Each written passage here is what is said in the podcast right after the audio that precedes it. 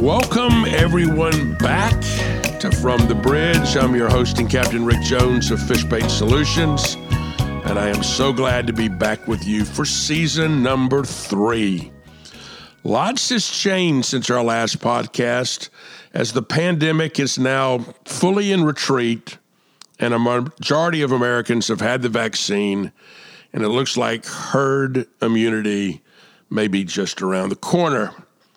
Since this is season three, we are building our content this season around three elements.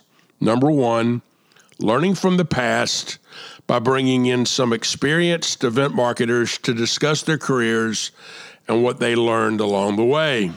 Number two, projecting on the future, featuring some up and coming talent doing some amazing and innovative things today. And number three, a focus on very much living in the present. COVID 19 did so much to make us realize that every single day matters. I've often told my listeners my admiration for the late, great coach John Wooden. Coach talked about what he called the precious present. And I never really understood it until COVID hit and I was forced not to plan for the future because we simply did not know what the future was going to bring. So I had to focus each and every single day on today.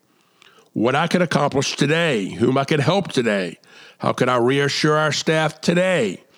Today was all that mattered, and I now realize that it's always been that way, but I was too preoccupied with looking into the future that I forgot about today the precious present. As I said, this season we'll look back to learn from some of the giants of our industry. We'll also bring on some young guest anglers who are making real changes in how we act, how we market, and how we activate. But we're going to be really intentional about the present and what we can all do to improve our lives, our jobs, our families, and our world. Because if it's to be, it's up to me and to you to live our lives fully in the precious present. And that means today. Hopefully, each week we'll give you some nugget of information that you can use right now to improve your business and improve your life. Speaking of the present, I greatly appreciate each and all of you for listening each week to From the Bridge.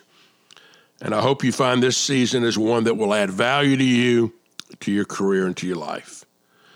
In season three, we'll continue to pontificate from up on the soapbox and to tell you some great places to eat now that we are finally back on the road. It's late spring in Charleston, the weather is perfect, and the tide just right to cast off with season three of From the Bridge. We ended season two of From the Bridge with a special bonus edition in January with an interview with Fishbait's new CEO, Rob Temple. If you have not listened to that episode, I encourage you to go back and listen to it soon. Today, in focusing on the precious present, we're bringing Rob back to talk about what he's learned the past five months and where he's taking Fishbait today. Let's welcome Rob Temple back to the bridge.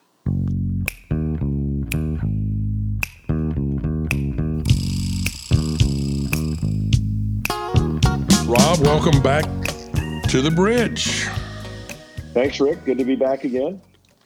Well, after 18 years at ESPN, you had big changes in 2021. How have you found it so far? It's been great.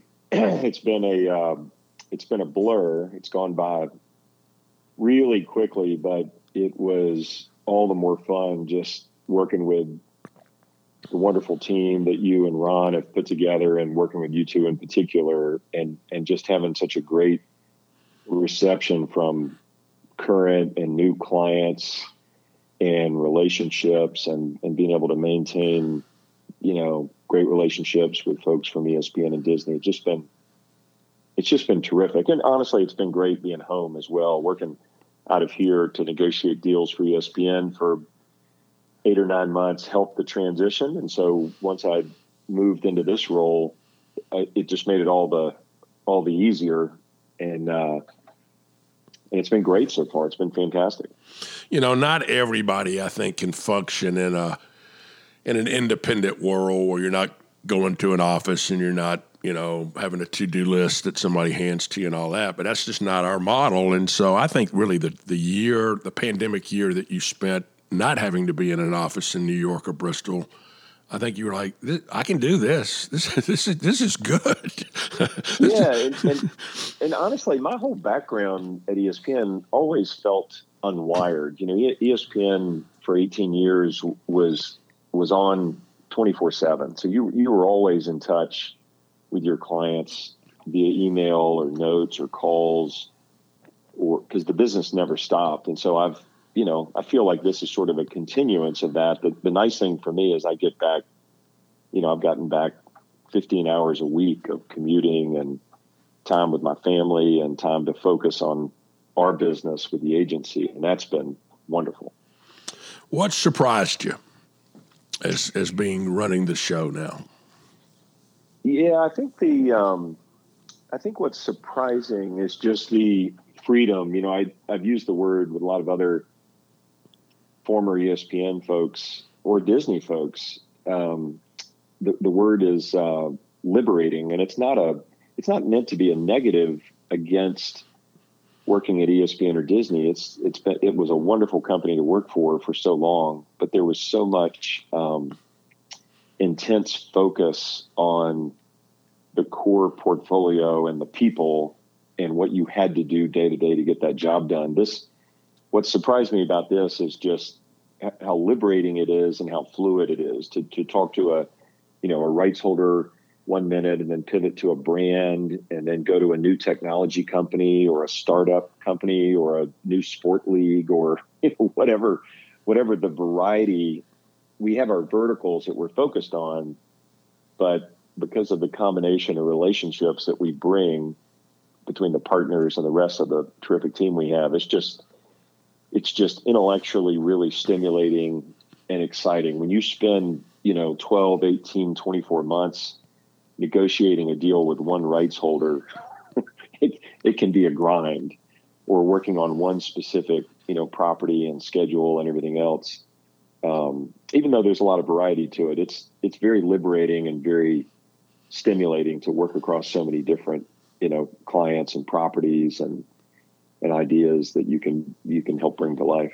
I tell everybody our agency is the anecdote for boredom. yeah, you know, yeah, yeah, You have a bored life. Just come work here. We we we can cure that. I mean, in a hurry because you're gonna you're, you're gonna have to juggle lots of balls. It, yeah, it's funny. I, I take the opposite approach sometimes, and people say, "Well, what do you want to do when you uh, retire?" And I just say, "Well, I, I it's hard to imagine ever doing that, but I I mainly just want to be bored because because I'm never I'm never bored. I'm I'm always working on something and focused on something. And it is a lot of fun when you're able to do that with great people that you've known for a long time, or even the ones we've gotten to know. On, and you're working with great people on great things, on really exciting ideas. It it doesn't get much better than that, really. Well, you can appreciate this because you you know her so well. But when when Charlotte and I got married, I made her three promises. I I promised her number one, I'd always love her. Number two, I'd rub her back every night. And number three, she would never be bored. And and she has begged me to take the third one back. Uh, you know? and I just say, no, darling, a promise is a promise. I'm sorry, we're, you're you're just going to have to live with that coming out of, you know, obviously you come in in January. We're coming out of the pandemic, but we're still in the pandemic. Um, uh, but now we're beginning to see the marketplace a little clearer. What what are, what are you seeing right now in the marketplace? Well, I'm I'm really thrilled that the conversations we had and the insights that that I think I was able to bring and get alignment with you and Ron on the agency's focus have been have borne out to be pretty true. Um, the, the, opportunities in the marketing space, the consulting space, and the venture space that we've been sort of tackling has been really productive. And I think the marketplace needs um, people that can help them unlock new revenue, unlock value, think strategically, bring a, an understanding of everything from, you know, activation to the evolving media landscape to intellectual property rights to new sort of creative solutions and, and financing and technology that can fit into things. And they're pretty receptive. I, you know, I think the pandemic has been an enormous distraction. It's almost put everybody on, if you will, sort of a war footing in a way because they, they've had to kind of uh, relook at everything and hunker down and deal with sort of triage emergency issues. But they're starting to come out of it, and they've been very receptive to to ways to help them come out of it. And and I think the momentum we've been seeing, the the willingness to you know take meetings, to build ideas, to make commitments, to put firm timelines has been has been exciting.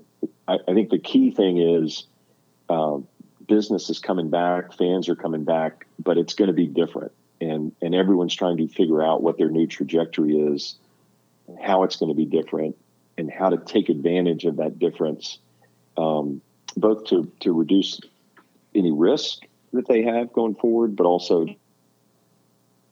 um, opportunities. And uh, and it's and it's a very fast moving environment, and that's really the the tipping point. We're we're kind of seeing this month, and and I think next month, this summer, is the tipping point of the of the decision making uh, as things come back online in terms of events and games and and and fans and business. Well, speaking of opportunities, you've you've worked pretty much your entire career in the sports space. I think you found that our unique assets in country music are really interesting. Uh, talk a little bit about about how you found that industry.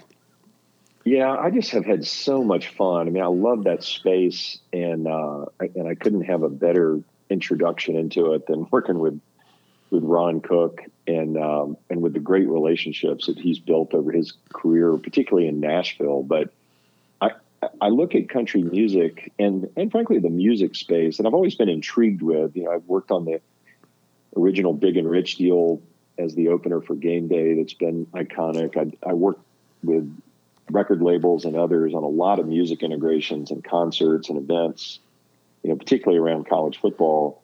And what I've noticed about you know the music industry and the country music space is they're they're often artist led and um, and they often don't align uh, together to build concepts and franchises and, and more value that are good for the um, for the industry. And that that creates an opportunity. And I think the ability to build trusted relationships and to stitch together solutions that we're starting to find with clients. And, and that's everything from bringing country music together with college football, which we've got some really exciting things we're doing there that'll hit this fall, this summer and this fall that we're excited about, but also bringing brands into country music in new and innovative ways. I, I think the ability for them to trust and to see us as partners to find new, you know, ways to create media exposure, to you know leverage their audit artists to bring brands into the space has been really exciting. Just the the family nature of it, the trust, the relationships,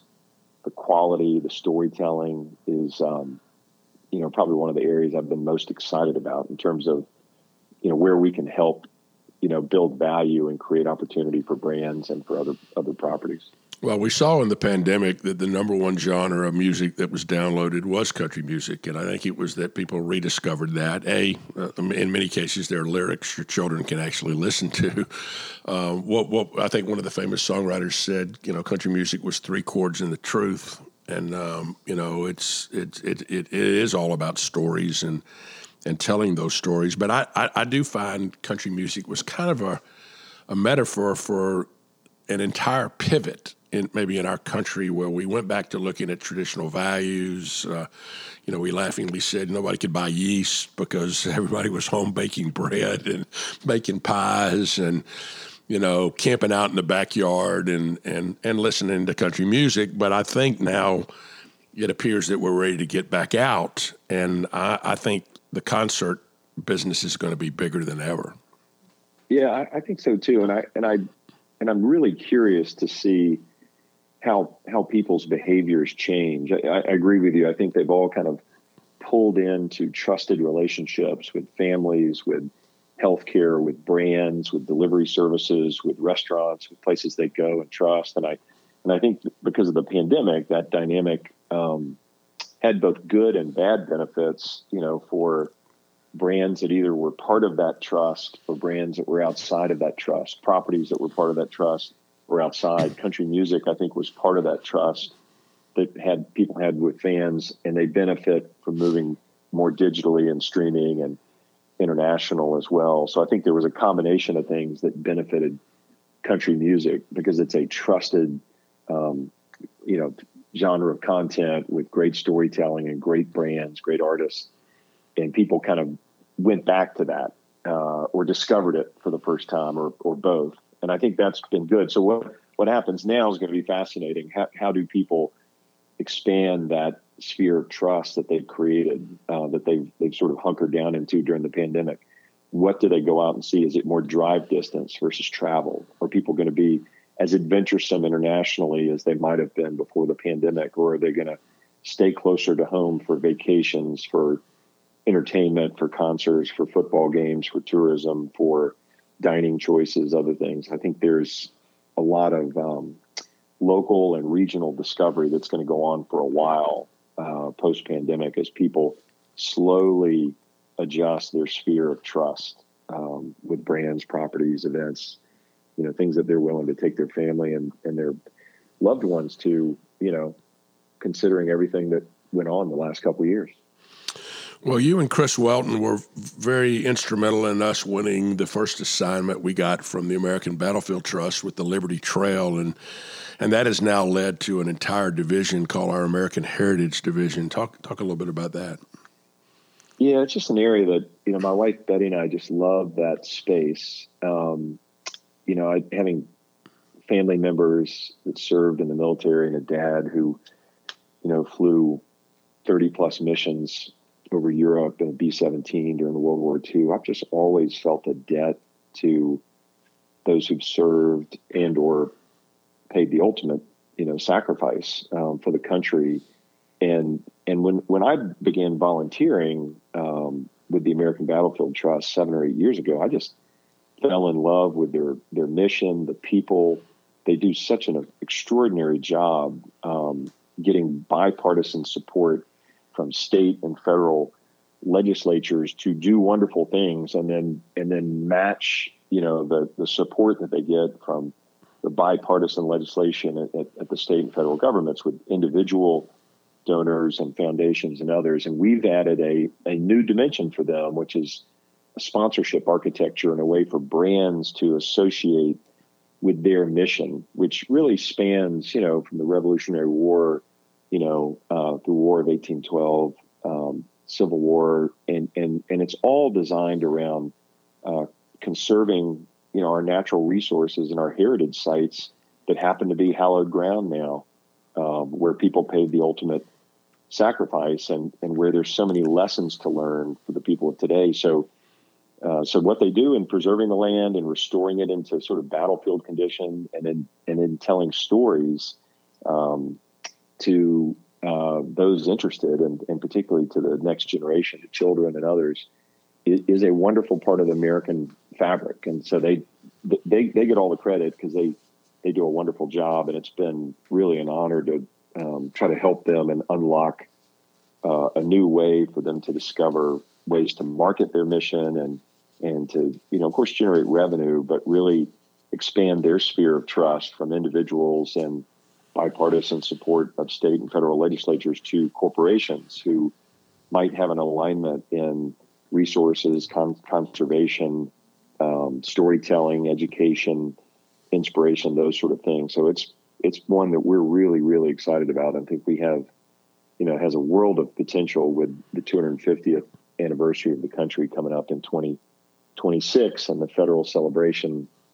and state celebration around that. I think I think all those things coming together offer an interesting swim lane for some brands to participate in if they're not involved in the Olympics in 28 or they're not involved in the World Cup in 26 or or or this fits their interest of of uh, of their company, their brand, their employees. It's something we're pretty excited about. This is the first episode of our third season of From the Bridge, and and today our theme is Coach Wooden's statement about the precious present and about making every day your masterpiece. Talk about some lessons in that you you practice in daily preparation and and actions to get the most out of every day.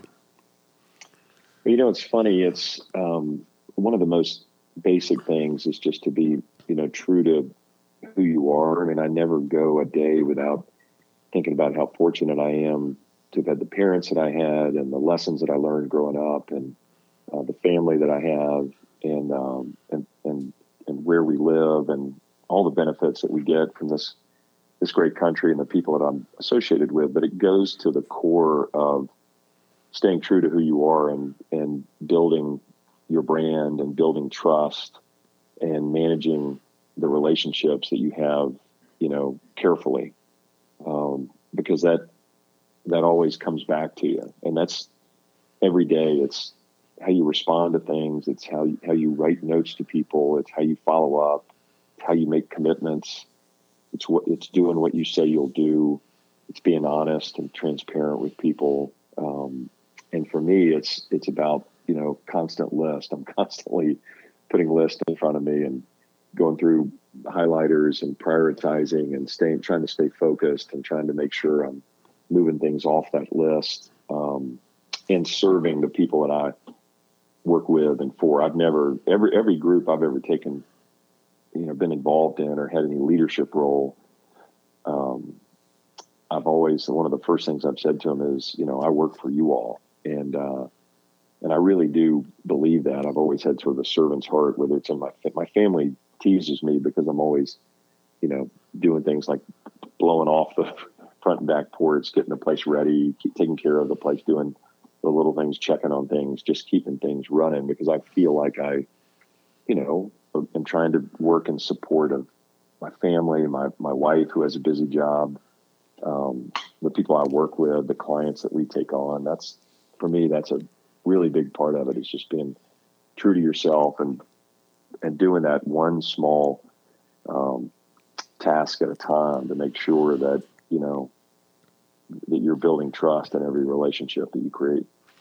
Well, I think a couple of key words that came out were number one, thankfulness. You know, when you get up every day with this idea of of all the things that you're thankful for in your life, it grounds you, I think. And then secondly, the word service. Um, you know, an agency, in essence, we're in the service business. I mean, that's what we do. I, you know, a lot of times our, some of our young staff will complain about you know the client not doing this or that, and, I, and I'll remind them, you know, if the patient's not sick, they don't need the doctor. I mean, you know, I mean, we be thankful for that. Be thankful that they have some flaws, because that's what we do. well, and when when you and I first met, we were both with um, sports marketing agencies, and I think that was one of the best lessons I had in business, besides you know being raised with those values, but in business, working for a small agency, really taught me the value of service and and and how to how to manage those issues and how to deal with clients. And I brought that to ESPN after working in Australia and coming to ESPN. And the goal that I had there was to build a team of people initially on college sports and then more broadly with ESPN sports marketing and and now they're what they have is the Sports Brand Solutions Group, and the DNA of that group was one of service. And I, I think whether it's you know the activation team that handles things on sites for clients, or the media integrations group, or the properties team, everything they have there, I think clients and agencies over the years have really valued that approach, and I think that legacy still lives on just because of the quality of people that we hired and trained and developed. They're they're all really talented and trusted by the company, trusted by the properties and the brands that they represent, and and that was a big part of, you know, what I left there uh, as an annuity, so to speak, in quality people, and I I feel the same way here. I'm just benefiting from you and Ron having you know built a wonderful team and so many great relationships, and I'm just trying to find the right way to complement and enhance. Well, I think this journey that you're on is very interesting for our listeners. You know, we had you on the very first week when you started as the CEO of Fishbait Solutions. Now we've brought you back six months in. And what I'd like to do is bring you back at the end of the uh, podcast season in December to see how things are moving and what you learned during this period. So um, I can't thank you enough for being with us today again from the bridge. My pleasure, Rick.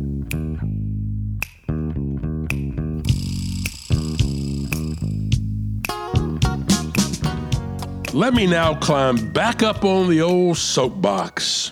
Is it just me, or has the concept of respect for opinions other than the ones I agree with completely gone out the window? Whatever happened to disagreeing without being disagreeable? Politics seems to be getting uglier and uglier by the minute.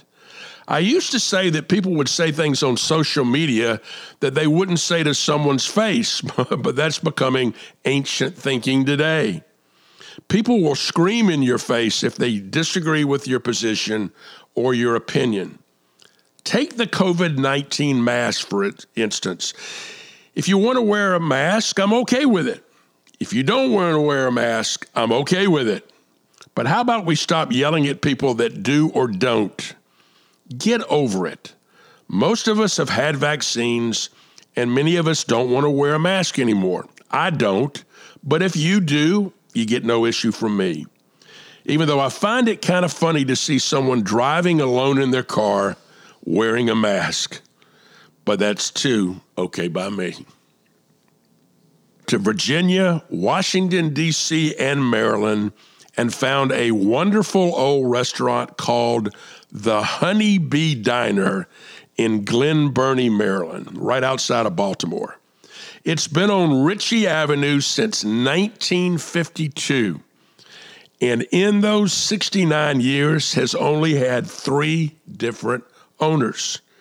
It started as a classic car hop with waitresses on roller skates. Today it's open 24 hours a day with the staff wearing t shirts that say, the buzz never stops. Most of the waitresses have been there for years and years. They have a classic, huge diner menu homemade soups, daily specials, throwback food like chicken a la king, and of course, amazing breakfast. Charlotte had a veggie omelet, and I had ham and eggs with terrific grilled hash browns with onions and rye toast. Great bottomless coffee the late former Baltimore mayor and Maryland governor Bill Schaefer was a regular there, and they once also served Elvis Presley. They said he arrived in a Cadillac and wore an all white outfit with bell bottom pants. No, he did not order a peanut butter and banana sandwich. The Honeybee, a real classic diner on the road with Rick. It's great to be back both back on the road traveling again and back once again with you. We'll see you next week from the bridge.